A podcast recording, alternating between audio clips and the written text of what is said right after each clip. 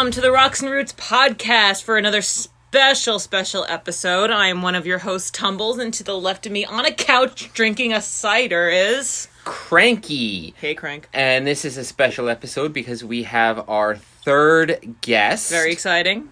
Uh, welcome, Chris. How are you? Great. How are you guys? Fabulous. Fantastic. Um, so let's start out. Um, we'll get into your background. Actually, let's do quick stats real quick, and then you have um an epic hike to start out talking about. So we connected through Instagram, and Chris has completed the Northeast 111. Uh, he is almost done with the Terrifying 25 and has done numerous other hikes. Um, in addition to that, but you said yesterday you had your most epic hike ever.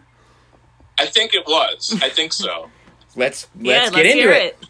It's tied. It's tied. There. Uh, it's tied with my winter bonds traverse that I did a, a couple of winters ago. But I, I think that I think what I did yesterday was a lot tougher. So uh, the most popular route to get up Jefferson and the Whites is the Caps Ridge Trail, and I've done it a couple of times before, and it's on the Terrifying Twenty Five list. And the Terrifying Twenty Five list is a trails list, mm-hmm. and you Yes. have to do the entire trail. Yeah, we heard that from Tina a few weeks ago. She was getting through it herself.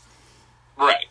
And after yesterday, I am now at 20. I was at 18 yesterday. Congratulations. So, thanks, thanks. So, yesterday, I took, and th- this hike was inspired by my friend, uh, Brian Twardy, who's he's Brian Hikes All Day on Instagram and on YouTube. And he also taught me my sleeping method, which Okay. helps me immensely. So I took the ca- I, I started at around 8 a.m. and I took the Caps Ridge Trail almost to the top of Jefferson, but then I took a right on the Cornice, which connected me to the Gulfside Trail. And then after descending uh, Gulfside, I took the Mount Clay Loop and summited Mount Clay because there's another list called the New Hampshire YMCA Alpine Club list, and Okay. it's, uh, and it's uh, the it's 100 mountains. It's like the 100 tallest trailed mountains or something in New Hampshire. That's what it looks like. So And lists. I didn't even realize that I had made a lot of progress on that list until recently, and saw that I was at like 90 out of 100. So now I'm just chipping away at like a, like more obscure peaks. So Mount Clay was one of those. Mount Clay was my 95th or 96th on that list. Wow. Um, so I summited Clay, turned around, came back down Clay, and then I did another terrifying 25 trail. I went down the Sphinx Trail, which is on the opposite side of Jefferson from the side that I went up. And the Sphinx Trail, uh, it descends the Great Gulf head wall. It's uh, 1.1 miles, and I believe it drops like 1,350 feet. And uh, Wow. that wasn't terrible. It was very wet though, so for portions of it, there was like a stream and a trail were like both the same thing, and there were some pretty sketchy water crossings that were exposed. But I made it down the head wall, and then I took the Great Gulf Trail for a little while, and then I took the Six Husbands Trail up the other side of the of the Great Gulf head wall. And the Six Husbands Trail is a terrifying 25 trail that I had been putting off for years. Hmm. And it was tough because like I had already basically climbed most of Jefferson and then went off and did clay and then descended down. So then this was late in the day. Uh I, I was constantly worried about time. Like I had headlamps and everything, and I always do really, really long hikes all by myself, and oftentimes in winter. Um, so it really didn't phase me, but I wasn't that thrilled about descending the worst parts of Caps Ridge after the sun went down. So Yeah, anyway, I can had imagine. my eye on the time, and I was really trying to push myself. So uh, I finally got to the Six Husbands, where the Six Husbands turns off from the Great Gulf at uh, three thirty in the afternoon, and I really pushed myself. But then the Six Husbands Trail is a series of ladders, and if you go on my Instagram from like today or yesterday, you can see a bunch of those ladders, um, and they're fastened to the to the rock, but they're still nearly vertical and a little sketchy. Like you can't look down, and it's super exposed. And then above the ladders, there was uh, a crazy amount of really sketchy scrambles where you would turn a corner and then it was like a puzzle that you had to solve. You know what I mean? This sounds And awesome. like, That's how am I going to get over this? You know? Oh, I think I think I can stick my toe in that crack and then like pull myself up with my arms. So I eventually got to the top of that and then summited Jefferson, and I summited Jefferson at ten of seven last night. And then That's- from there, it's like another two and a half miles down to the car. So you, did So- you make it before the sun went down? Because uh, sunset, I think, is eight ten now. Yeah, yeah. So there's a sketchy part of Caps Ridge, which are the actual caps. They're like three. I don't want to call them boulders. They're bigger than boulders. They're just huge pieces of rocks on this ridge, and there's three of them. And I wanted to get through the three caps part of the descent while the sun was still out. And I did. And I watched the sunset from just below the last cap and got a whole bunch of pictures of that That sounds amazing. it, if you look at my Instagram, has there's tons of pictures from yesterday of pink and orange skies and everything. It was amazing. Uh, and then I, uh, I I just kept marching down, and eventually I put my headlamp on, and I borderline ran the last mile, and then finished at nine o'clock last night. Well, well done. That is amazing. I mean, for our listeners listening to this episode, you will be quizzed as to how many trails Chris took yesterday. And how many peaks? So how many miles was that total from start to It was finish? only it was only eleven point four, but my but that's a rough said- eleven point four.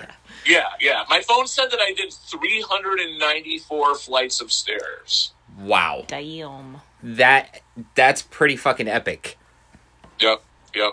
Wow. it was how- definitely a tough 11.4 I can it kind of imagine. reminded me of it kind of reminded me of doing giant and rocky in the adirondacks in Mhm. that like it's either up or down and it's either a steep up or down it's not like you get out of your car and then it's flat for a while like it's immediate uphill and that's what this hike was like it was either immediate uphill or immediate downhill and there wasn't much moderate stuff to do So this you said was probably your best hike in your hiking history. it was fun It was And fun. Okay. It was fun, but I also pushed myself harder than I think I've ever pushed myself. okay. I mean, Some of the winter, I mean, some of the winter stuff that I've done, I really pushed myself to. Like I did, um, I did winter Redfield alone in the Adirondacks, and and as part of that hike, I snowshoed across the frozen Flowed Lands twice. Um, and I and I I did Cliff two weeks before with a friend of mine and had done the same thing. And I did Cliff in Redfield, but I ended up uh, I, I wanted to do Cliff and Redfield, but I ended up only doing Cliff because uh, I had to use my ice axe and it was getting late. And I knew that after Flowed Lands, it was still like another five miles or so of snowshoeing in the dark back to Upper Works. So I was just like, fuck it. I did Cliff. I'm going to come back and do Redfield in two more weeks. So preparing for those kinds of things, Mhm. that, that like I really have to push myself for those things a lot too. Oh, absolutely. But like yesterday with the constant uphill and worrying about the time Yeah. and all of that, um, I really pushed myself hard. It was very difficult, but it was also a lot of fun. And I felt a huge sense of accomplishment. I would- the views were amazing, and it was just a great, a great, great hike. I loved it. that sounds wonderful. I mean, how long have you been hiking? Can you give us a bit of your background? I've been doing hiking as far as mountains go, Mm. and that includes like little things in southern New England for about 14 or 15 years. But the, uh, like really pushing myself hard and doing like at least 100 mountains a year. Wow. Um, I'm coming up on 10 years. Like I've, yesterday were mountains number 110 and 111 for me for 2021. And in 2020, I did like 162 mountains. I'll probably go after, I'll probably go over that this year. He has five months to go. That's Until the amazing. end of the year. So you never like we're starting to get into that. Um this is our fifth year hiking. Fourth or somewhere in there, fourth or Yeah, it'll fifth. be our fifth year. yeah. and this is the first year where we didn't stop. Normally, like in previous years, we stopped like November ish, and, and, we then focused on running instead of, of Right. hiking. and then would pick it up in April. So last year with COVID was um, the first year where we didn't stop. We got snowshoes, and we're just starting to get into winter, Winter yeah, winter summits, and so it sounds like you just don't st- stop. You go year round. I'm assuming. Right. Like I, I also like you mentioned a couple lists that I finished, but I finished a whole bunch of other ones too. And like I I have my Catskill 35, but I'm also I also have my single season winter 35. Well done. What, yes. Um, we were going for our winter 35 and then I got COVID and that kind of put a stop to that. And Understood, then, yeah. Yeah, and then we just kind of got bored with it and now we found the whites. And the Adirondacks. The I Adirondacks. definitely I got to tell you, uh, I definitely love winter hiking, and like I consider all the hiking that I do year round is me training for winter hiking, and that's not just physical, but it's also psychological. Like um, I go alone a lot, yeah. and uh, and that includes you know driving three or four hours and then being alone all day long, like starting in a headlamp and finishing in a headlamp, and maybe seeing two other people all day, and then you know driving three or four hours home. And there's you know so much. I mean, oftentimes in the back of your head, um, you know, I'll want to quit, or I'll be like, oh, you don't need to do three mountains today. You can only do one, and then turn around and go back or whatever. And a lot of it is fighting through that Yep. as much as it is physical. Um, but winter hiking takes so much more that you have to put into it. Yes. And as much as I loved days like yesterday where I was in shorts and, you know, I got to take my time and everything like that, uh, I really love uh, the winter. And I, I'll tell you, you know, there are lots of days already now where I really miss the winter. And I would love to have like a day or a weekend of snowshoeing. Hmm. Yeah, I mean, for me, it's more the mental than it is for you. yes. Definitely. So I can totally understand the mental is really the majority of the problem. You you are probably in, in top physical shape for what you do, and we're not. I'm not. bad- I'm not. You're I'm not. you're not for all the No. peaks that you do. No.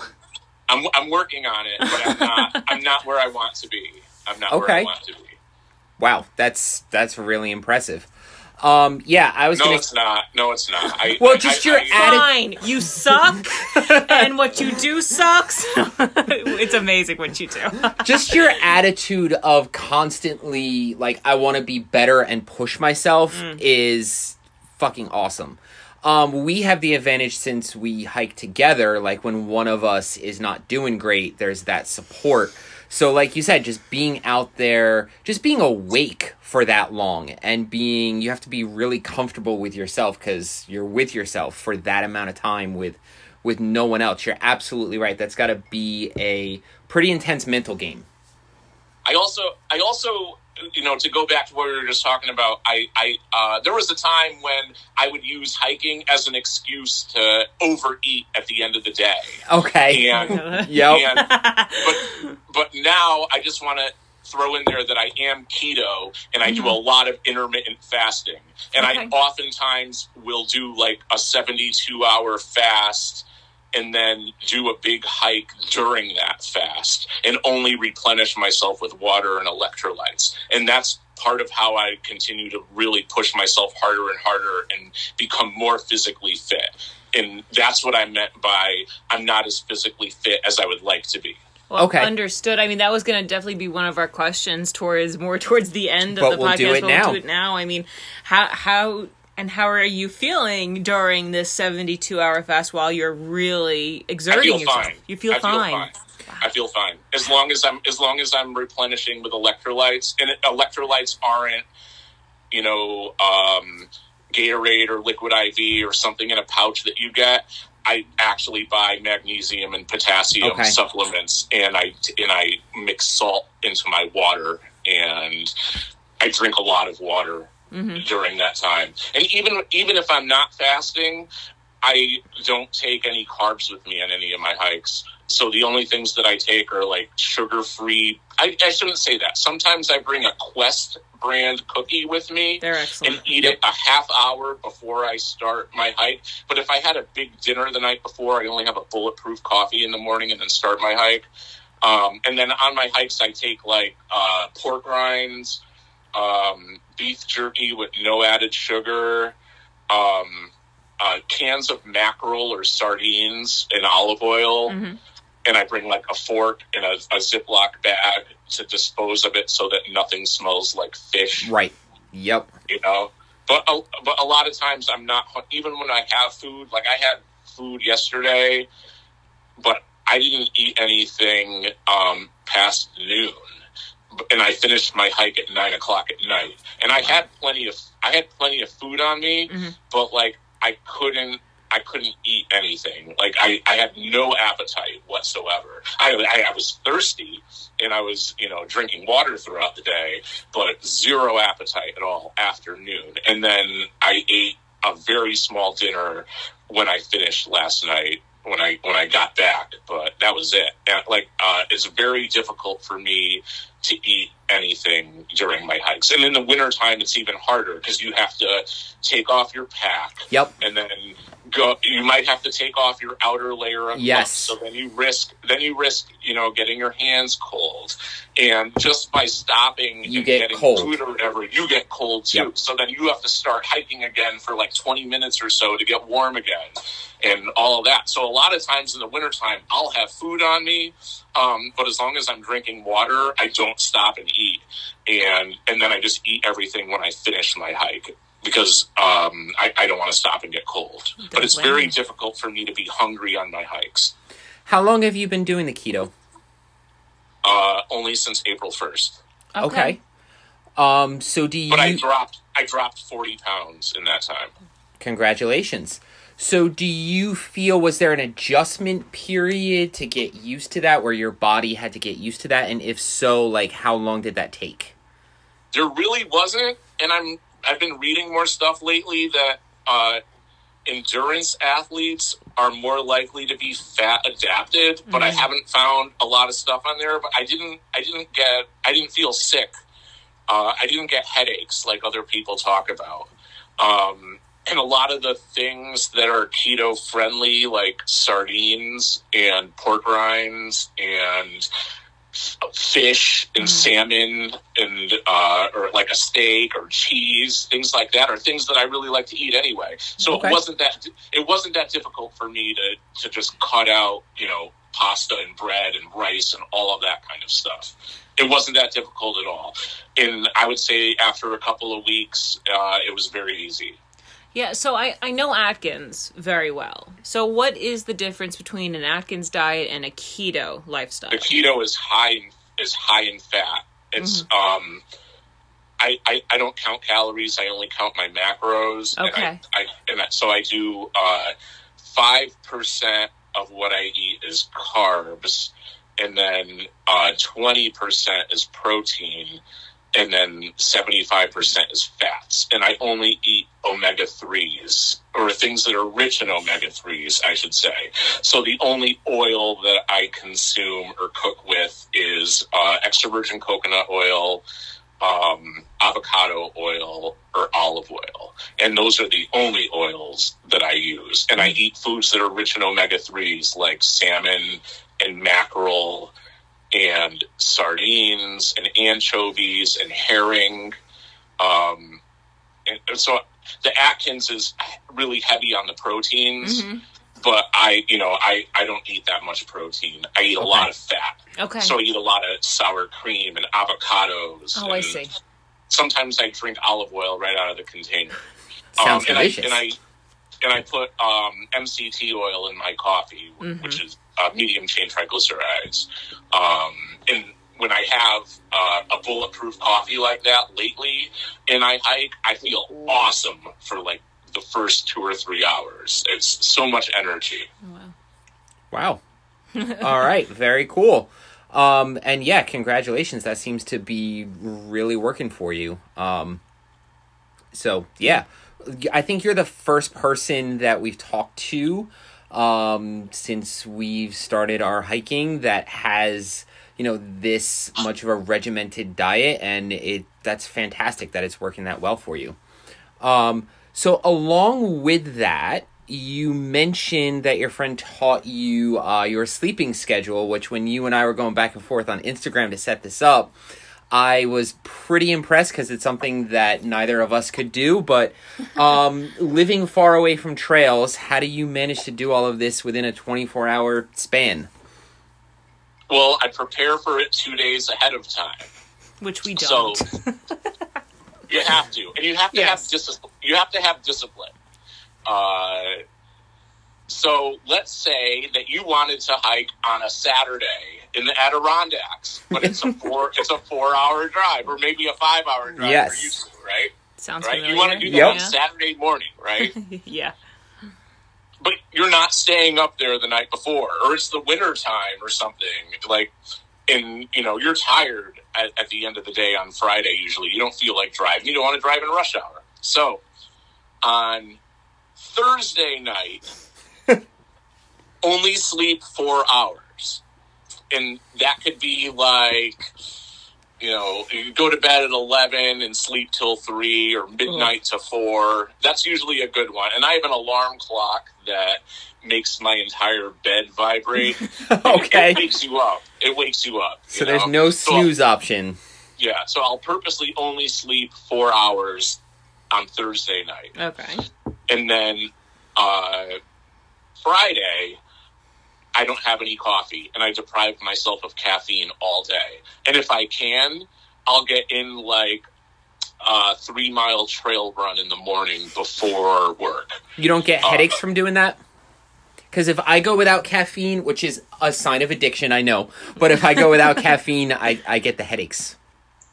Yeah, I mean, it's one day or one week Right. out of your Okay. life, you know, that's how I look at it. Like, uh, and I'm hard on myself for not being tough enough if I let things like headaches stop me. So whatever it is, I just fight through it.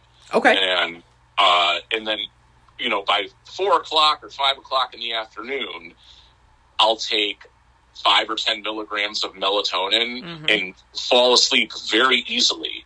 And I set my alarm for midnight or 1 a.m. and I'll wake up at that time and then have coffee. And by that time, you just had seven or eight hours of sleep.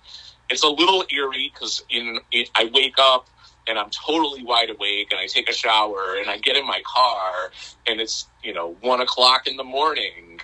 And so there's people who are like finishing up their night and I'm Yes. just starting my day. And I have lots of nights where, you know, I'm driving for four or five hours between, you know, 1 a.m. and sunrise.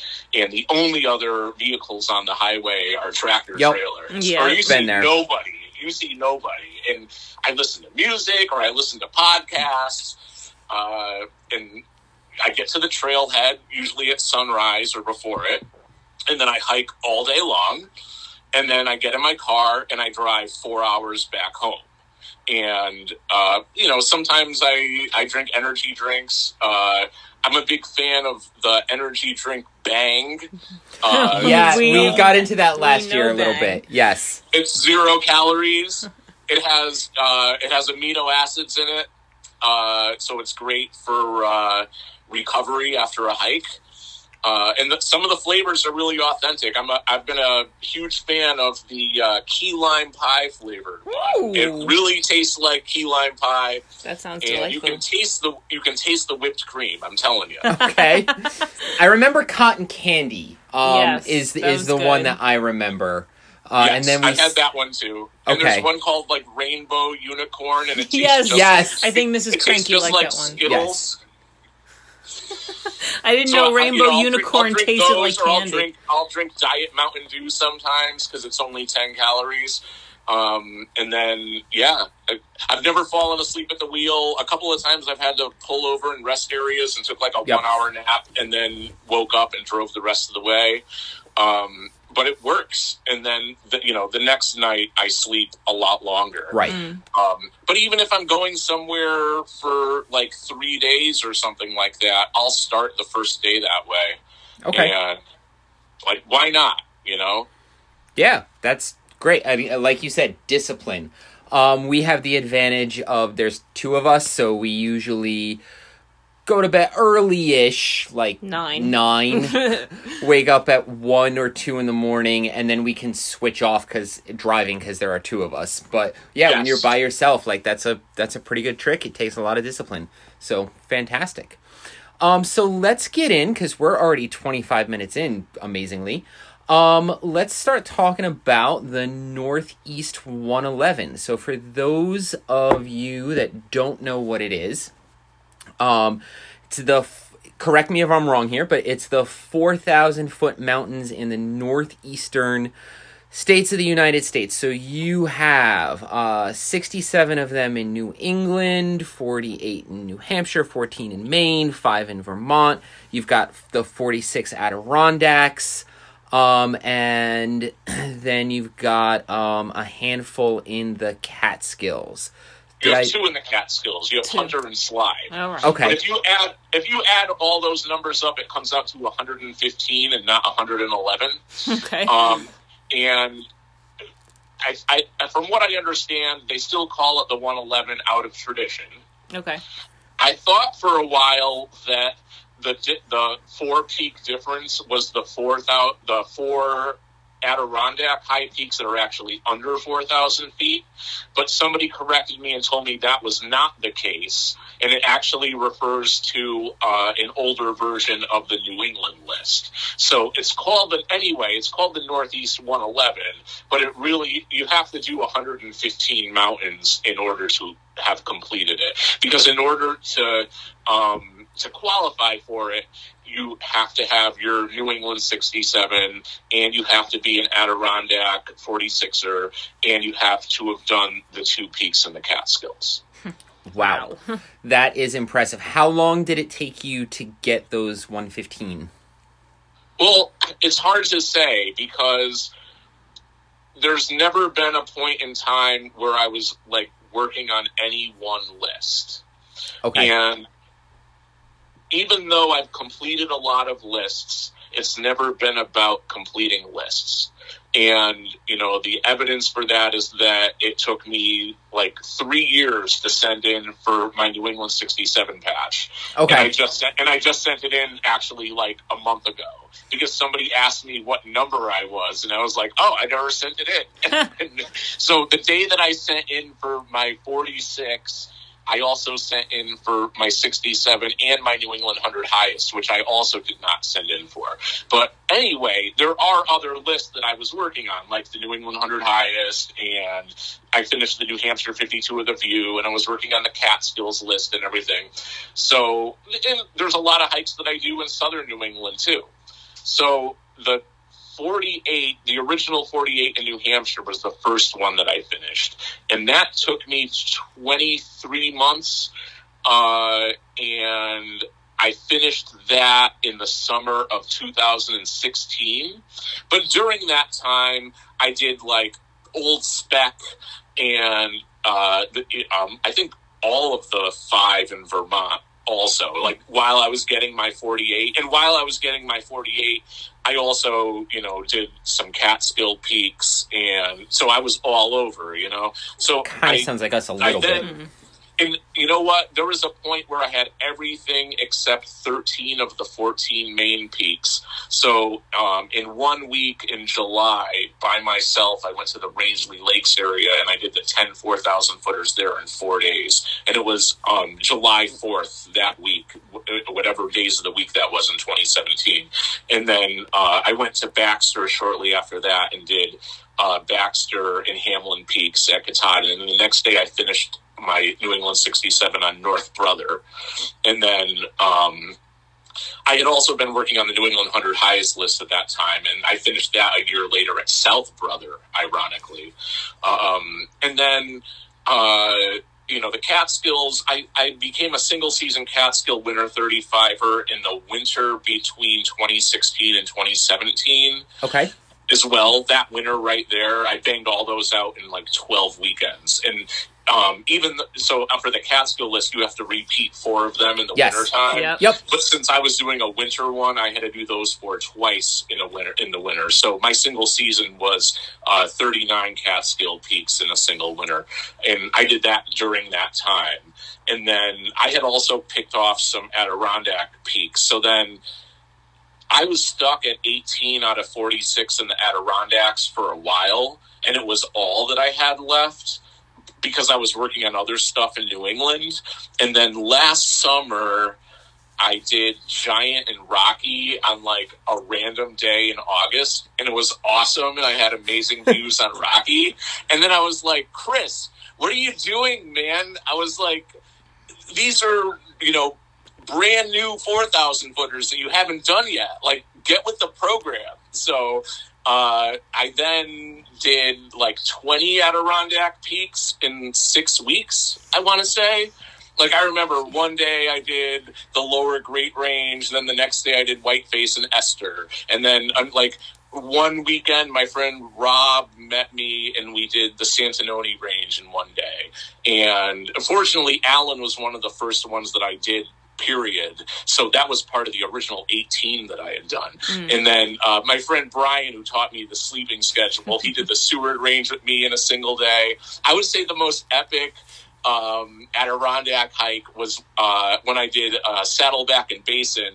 And the garden was full, so I did it from the lodge, and I did it as a single day loop where I went and did Basin first from the lodge, and then after I did Saddleback, I took that ore bed trail all the way down the other side of it, and then I went past that lodge and I went through Klondike Notch, which was like another six Yeah. miles, and I went through Klondike Notch at, like after the sun went down, and I remember like running into some random guy who was camping back there, and he couldn't believe that I was there like at that hour, and it was still further after that. Like I had a, I got to some gate and then kept walking and it eventually brought me to Adirondack Lodge Road. I was still like a mile from the parking lot. So I was like walking up that road and I was dying. Like I started that hike at four thirty in the morning and I didn't finish it until ten thirty at night. And then I got in my car then I got in my car and drove four hours home. So then Oh my god. I only had like three or four peaks left, so I did I did Marshall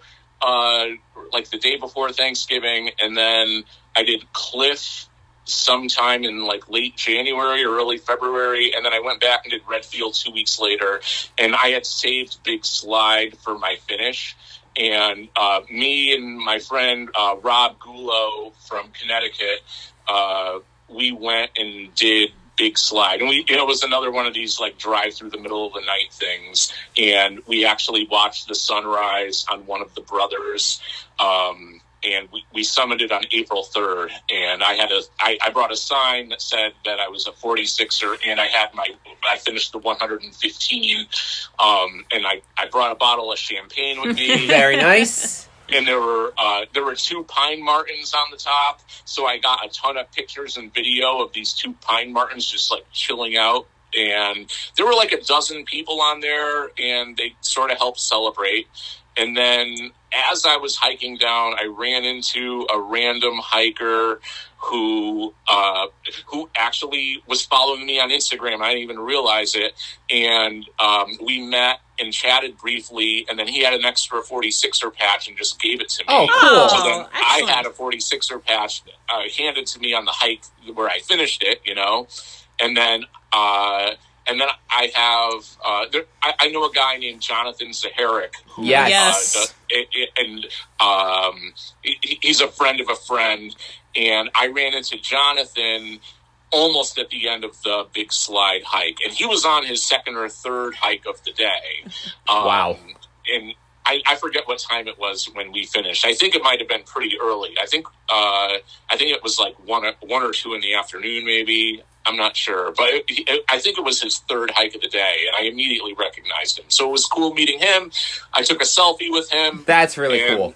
and that was it. That was uh, the day that I finished my 115. It was uh, April 3rd, 2021. That is an epic, epic story, and well done to you just completing that actually this year. Wonderful. But afterwards, did you go to Wyatt's Tex-Mex?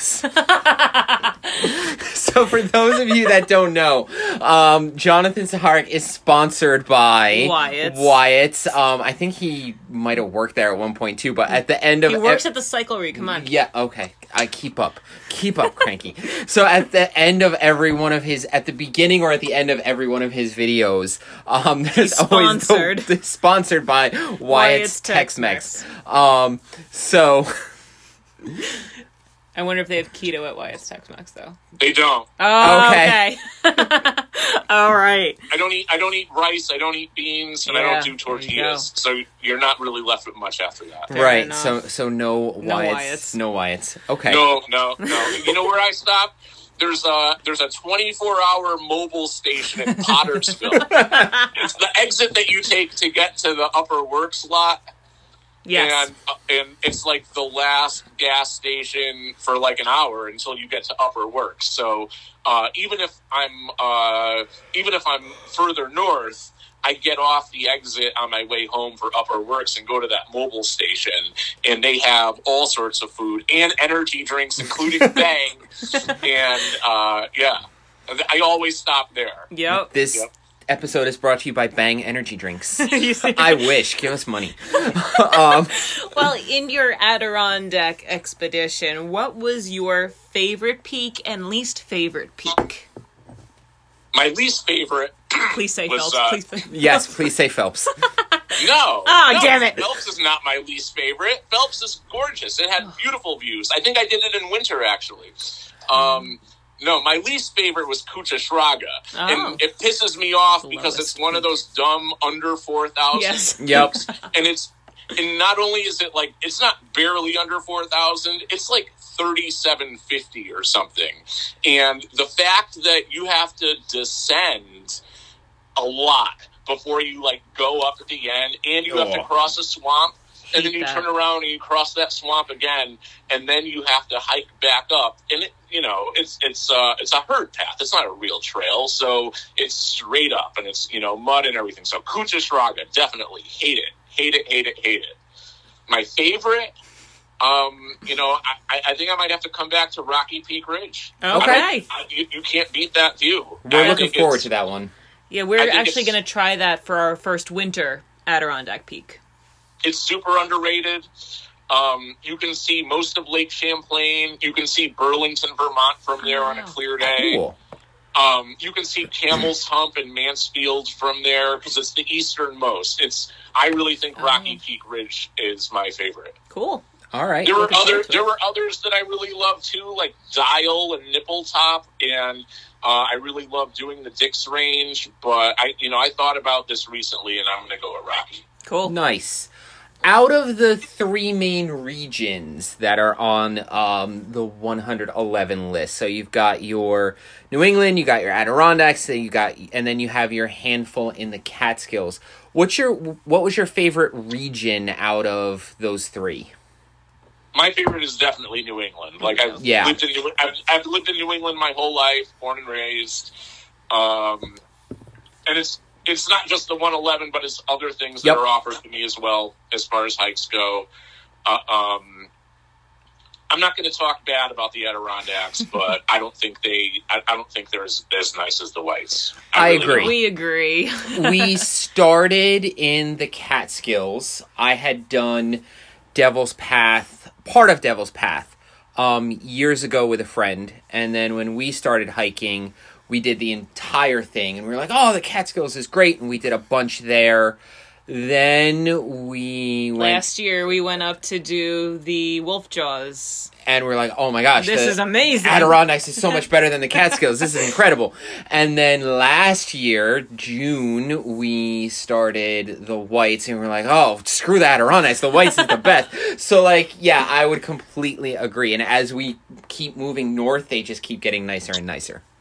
Well, I, I really like Maine a lot too, and a lot of people only think of you know Baxter, State Park and they think of Maine, but I'm telling you, the Ten Peaks in the Rangeley area, like Saddleback, Saddleback Horn, the two peaks on Bigelow Ridge, um, Abraham, Spalding, Sugarloaf, the Crockers, and Redington.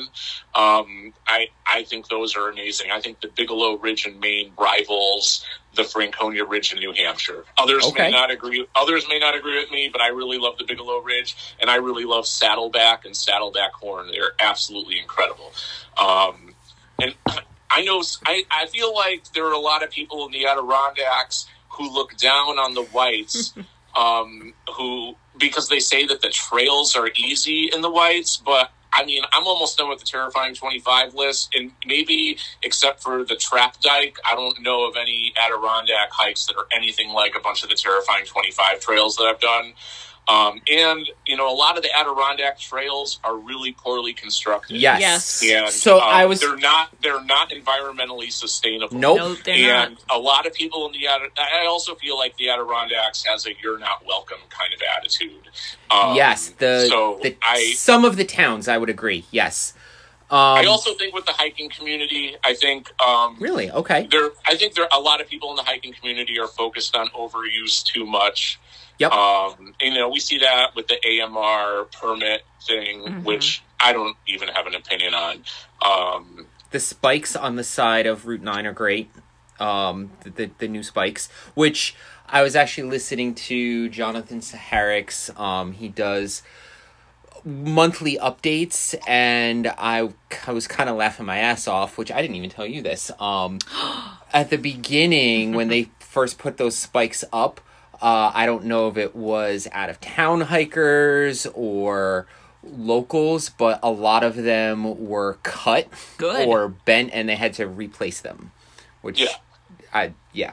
So for those of you that don't know, in order to keep people away, um, I'm not even sure is it the towns that have done that or the state. I'm not even sure, but they've now closed off a lot of the, parking, parking. areas with uh, wonderful uh, spikes where you can't get in. It's a major safety hazard because if you ever have to pull off on the side of the road, now you can't. This is right uh, outside of Keene. Yeah. Actually, as you're driving towards Keene and Lake Placid, these spikes are placed on the side of the road where there was formerly legal parking.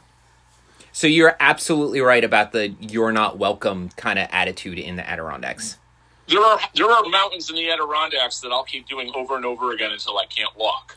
Um, and I will do some of those in the future, but uh, I definitely don't feel very welcome there, and I would rather spend my time in New Hampshire or Maine. Okay. And you are absolutely right about how the trails are constructed. Um, you obviously have a lot more done than we do, but just a little bit that we've started comparing the two regions. Um, we've noticed, yeah, okay, so the whites are higher in elevation, but these trails are a lot nicer and it's, well, We say that the Appalachian Mountain Club cares more than the state. yes. Yeah, the Adiron- Thing, there, like things like switchbacks are environmentally sustainable and um, they prevent erosion. Yep. Uh, and like you can see the difference between a well maintained trail and something that is not. Right. And a lot of the stuff in the Adirondacks just goes straight up the mountain. And when it rains, the water has nowhere else to go. Yep. And instead of, you know, instead of focusing on keeping hikers away or, um, you know, blaming hikers for everything, I don't understand. I, I mean, I've seen things written about it. Like, they should start um, changing those trails and building new trails. And you know, there's a lot of reroutes. Like I buy a lot of guidebooks. I don't. I don't use all trails. I think all trails is garbage. I, uh, no, that's okay. I you know, I, I, I, I rely on guidebooks and maps and uh, you know other people's trip We use reports both. that I might read. But um, I think all trails is garbage, and I think that you'll never be a true hiker um, un, until you can release uh, all trails. Like give up the apps, give up technology. You know, people 100 years ago they didn't have a little mini computer in their hands. Correct. They You also can use built your phone shitty for- trails in the use your phone Adirondacks. You can use your phone for great things, you know. Um, No, you're but I- absolutely right. I mean, we we use all trails, admittedly, and Yes. we have definitely found that a lot of the trails are either not there, they're poorly recorded, and we just get mad. So- and they don't give you the context, so you can't see all the other trails that are surrounding it like you can with a map. Right. Like there's regions of the whites where it looks like a spider web if you look at the map because of the vast trail networks, but you'll never know with all trails. But the reason I brought that up is that in a lot of my guidebooks, to return to an earlier point, um, a lot of the guides will say, you know, you turn left here and you avoid.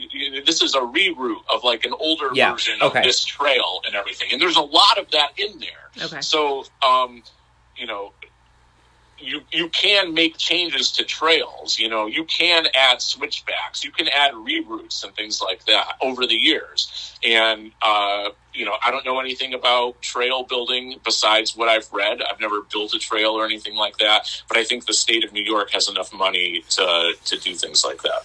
Uh, Agreed. yes, we agree. It's just what they prioritize. Um, exactly. But yeah, we've on our last Adirondacks we did both. Um, we had all trails going, and then had my we map. had your maps, and that that really worked for us. So, um, but yeah, I very would cool. just I would just add that in the in the bushwhacking community, and let me remind you that 15 of the 35 Yes. Catskill high peaks are technically bushwhacks, and a whole bunch of them on the New England 100 highest list are bushwhacks. I'll tell you, Yup. in, the bush, in the bushwhacking community, they don't even like people tying ribbons in, into trees to show paths. Um, and they really look down on people, you know, using a phone to look at somebody else's GPS track in order to find the summit. It kind of defeats the purpose of bushwhacks. Purist. Yes. Yeah, Yes, I I get that. understand Yeah, I get it. Um, so we've got about fifteen minutes left. You mentioned the terrifying twenty five, and we just learned about this a couple weeks ago. Um, so yeah, let's go into that a little bit. What was the most terrifying, Terrifying. on the on that list, in your opinion? So far, it was yesterday. Yes, Six, okay. the Six Husbands Trail. Okay. Yeah, I've, I've read about the Six Husbands. As Are well. you? Does it live up to the hype?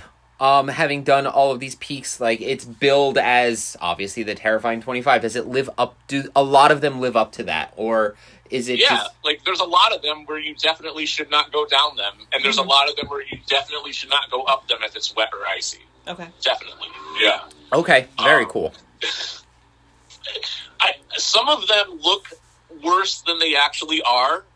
Like there's a there, twenty of them are mandatory, and then I believe you choose five out of a list of fifteen for the other ones. So for the choose five out of 15 ones, some of those I'm like, oh, that's on that list. Like I didn't even realize it. Like it wasn't that bad to me. um, a lot of them they just look bad like from afar, but when you actually go to do them, they're not that bad. Like the Beaver Brook Trail or the Carter Ledge Trail Middle Sister and Chocorua. Like that's on that list, but they're the choose five out of fifteen. But out of the twenty mandatory ones, um, I would say like all of them had some sections that gave me some sort of pause, and and then there were some of them that I dread and I dreaded doing. Like there was one called King Ravine, and it's a way to get up Mount Adams, and it, it climbs the King Ravine head wall, and it's not it's not straight. Hold on, I'm making a head note. wall, It's like diagonally, um, but uh, it involved uh, getting around a lot of boulders and stuff, Mhm. like um, crawling up boulders or just you know really really rocky trails. Um, but something that added to that was in between some of these boulders, there would be like a fifty foot deep gap, and you would have to do like a leap of faith and hope that your foot didn't slip or something. Um, but I going made it through there. But when I did the King Ravine Trail, at one point on the part that was still flat, some girl um, freaked out and started crying, and her Oh. and her hiking partner had to turn around and go back out the This other is like the second hiking uh, crying story Yes. we've heard. One from Tina and now from you. Oh, I ran into a woman crying on the Saddleback Cliffs. She was above me on the Saddleback Saddleback Cliffs, like halfway up them, and she was crying too. I had to show her where to put her hands and her feet, and I was like Aw. trying to calm her down. And I was like, a lot of other people have done this trail before. It's really easy, but like we couldn't go down. We were halfway up it. You know? Right. Right. Yeah, it, that sounds like people that hear about these things want to have an adventure but are not prepared, and that's how people get themselves into trouble. Well, these are like the King Ravine though, and Saddleback Cliffs. They are. They, I can see how they can be extremely scary. Like hmm. yesterday on Six Husbands, like I texted a friend of mine and was like, "Yeah, like you can't be afraid of heights and do that trail that I did just now." Like th- there were a whole bunch of ladders, and then at the top of one of the ladders is like a slick ledge. I would say, like. It, you know, it it didn't. It wasn't like super steep, um, but it wasn't something that I could walk on either. And on the left hand side, it was like really exposed. Like if if somebody like walked off the side of that, they'd be dead. It was like an over one thousand foot drop on the left Wow. side of the thing. So like right at the top of the ladders, I had to crawl up the other part of it until like I hoisted myself up onto like a piece of flat ground, and then you know I exhaled and I was like, all right, now I now I feel better. You know. That sounds amazing. I'm also making a note of that. Um, you had But I brought up King Ravine because I have to go back and do King Ravine again because there's um, three other three of the five trails that I have left on the Terrifying Twenty Five uh, require me to access them by going like three quarters of the way up King Ravine, okay. and those are um, the subway, Chemin des Dames, and um, I think it's like the Great Gully or the yeah, I think it's the Great Gully Trail. But in hmm. order to do those, I have to to access them. They both are connected to King Ravine, so I have to go back to King Ravine next year. Cool. So you're saving that for next year then. I think so. I think so. All right. So what is now the next hike you're doing? Since you did one yesterday, are you going this weekend? No, I actually have non hiking plans this weekend, which would Okay. All right. probably would probably shock many many people. But I have hike I have non hiking plans this weekend. Um, well, you know what? I, I think I'm going to do a hike on Saturday morning. There you I go. be- I have somewhere to be Saturday night. Um, I think I'm going to do something close. No 4,000 footers. I'm going to do something close that I can squeeze into a day, including the driving. So probably either Greylock in Massachusetts or Yes. a Scut or Ascutney in Vermont. They're Mhm. both only two hours from me, and I do, I do both of them a lot. So Okay. if I want like if I want a lot of elevation gain, and I usually do want a lot of elevation gain, I do Greylock or Ascutney because they're close. Cool. And I should mention that Greylock and Ascutney are both on the New England 50 finest list, which is a list of the 50 peaks in New England with the most topographical prominence. And it includes things like Mansfield and, you know, Lafayette. Um, but it's only a prominence list. And uh, Greylock is, I think, the only Massachusetts mountain on any list that I've ever worked on. But that's a great list if you want a whole bunch of uphill. So many Okay. lists. So, Yes, So uh, little life. I know this is uh, an OCD person's dream. Um, have you done Mount Race in Massachusetts? It's on the AT. It's small, but yeah, it's like It sucks. 60 times. I'm Okay. Oh, God. Like 60 times. it So does not suck. So this is I hate that mount. It mountain. has No, a that mountain was waterfall. It has a waterfall. um, it's not horrible. So I grew up only an hour from there, and then Okay. that and that's in the southern Taconics. Yeah. So like years before I ever hiked in New Hampshire, I hiked in the southern Taconics, and that's where I got my start. So you know, Bear Mountain in Connecticut, but then like Race and Everett in Mm. Mass, and then um, also on that plateau is Alander and Brace and Mount Frey and Lion's Head in Connecticut. So all of those I've done like 50, 60 times, no joke. And there's a loop of all of them that I do that's almost 30 miles. And Have one time fun. I one time I did it by my one time I did it by myself. I did it during in April during COVID, all by myself in Oh, April of 2020. And then I went back and did it with a friend of mine uh, a few months ago. Well, you and I can do that then, since my hiking partner and Ah, podcast co-host hates that mountain. So It's not that special. It's I'm with her. I'm with her. I, I Hashtag. I'd much rather Hashtag. another hour. Tumbles 2024. I'm with her.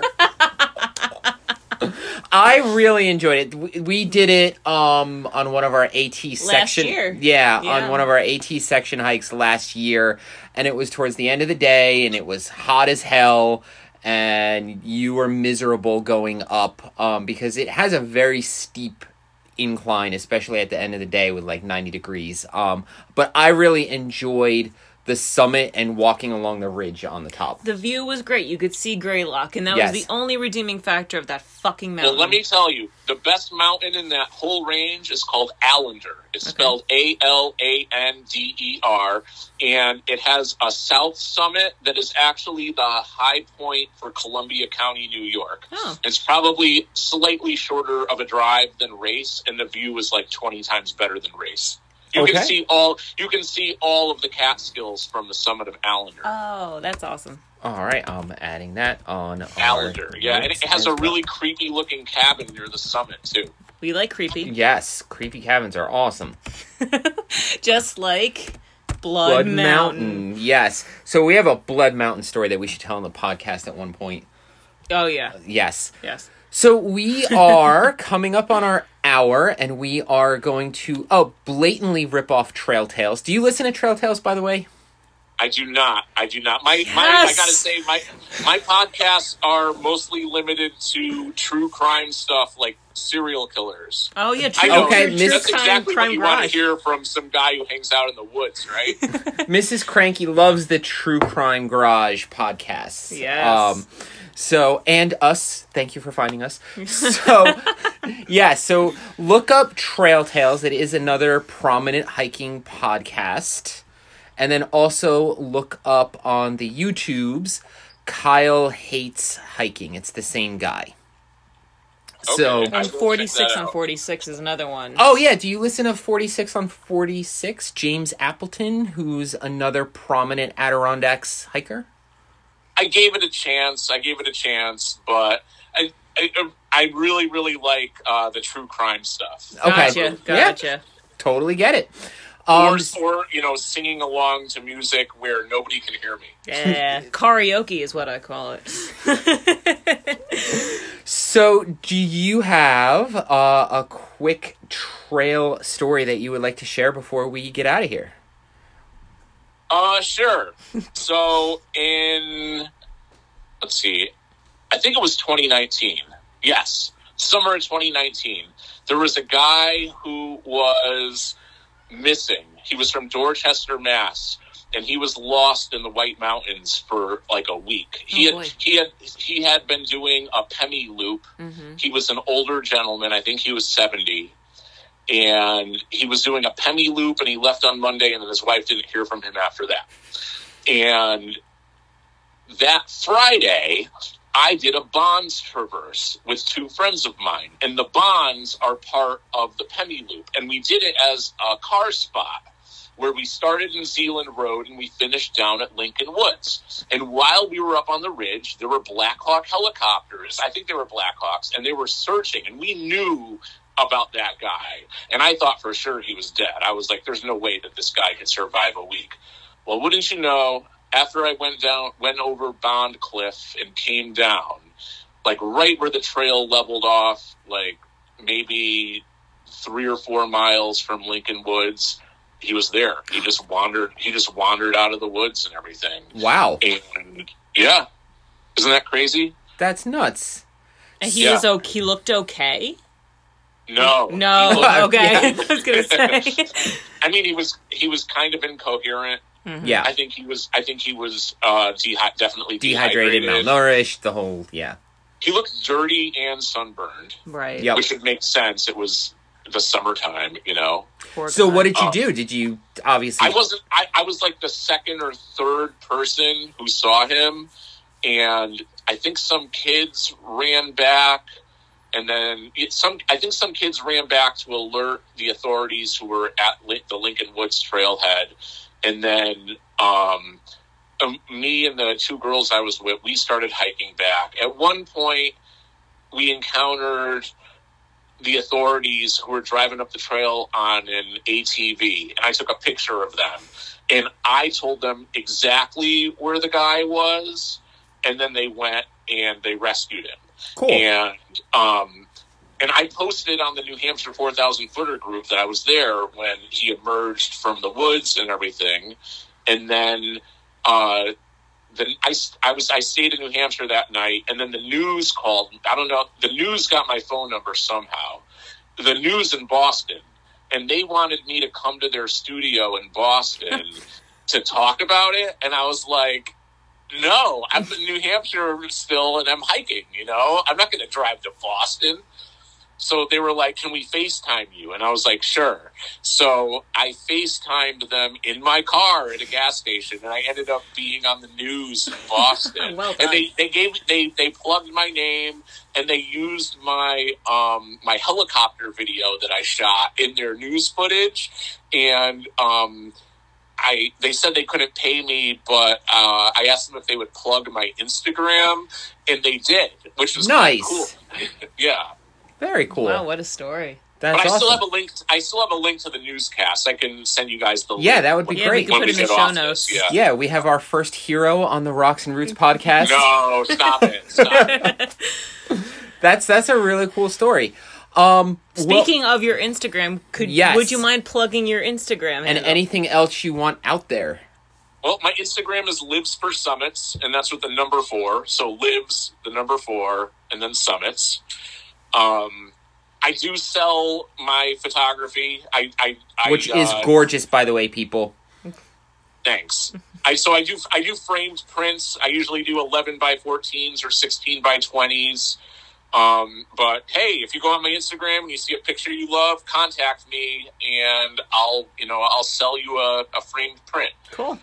Um, yeah, that's about it. I mean, I'm on Facebook. I'm on all the I'm on all the different hiking groups and everything. I try to stay away from the Adirondack one though because the Adirondack backcountry hikers one it seems to be a lot of negativity. So Yeah, I, yep. I I I just stay I just stay away from there. Right. And it's another reason the Adirondacks leave me with a bad taste in my mouth. But I'll I'll keep going to the Adirondacks. I'll keep going up there. Um, but yeah, check me out on Instagram, and it was you know great talking to you guys. I I, I was also on the To Summit Up podcast as well a couple of years ago.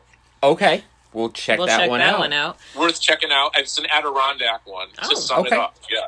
Great. We will definitely check that out. And for any of you who are on any of these groups or on Instagram, do say hi to Chris. It was an absolute pleasure chatting with you this evening. Thank you for giving us some time, especially since you're not hiking today or tomorrow. And we really, really appreciate it. Oh, And- you, I don't think you ever said my last name. It's Chris Calabrese. Okay, Chris I wasn't sure if you wanted that out there, so we left that vague. Um, and yeah, we will definitely have you back on when you complete the uh, terrifying twenty five, if you're willing. Um, Yeah, sure. It'll probably be next summer. Probably. Sweet. Excellent. That'll be perfect. All right. Thank you very much, sir. And um, we don't know. We had plans. We don't know what we're doing tomorrow. I, but I uh, sprained my ankle pretty badly. I heard a pop, so it's currently in a soft cast right now. so that ain't. I don't know if any hiking's happening Yes. tomorrow. Uh, but anyway, that's for another time. Like us and love us on the gram as per standard. Rocks underscore and underscore roots underscore pod. Cranky is cranky underscore score. Marcy McStumbles. Don't follow me, and we'll catch you on the next one. Ciao.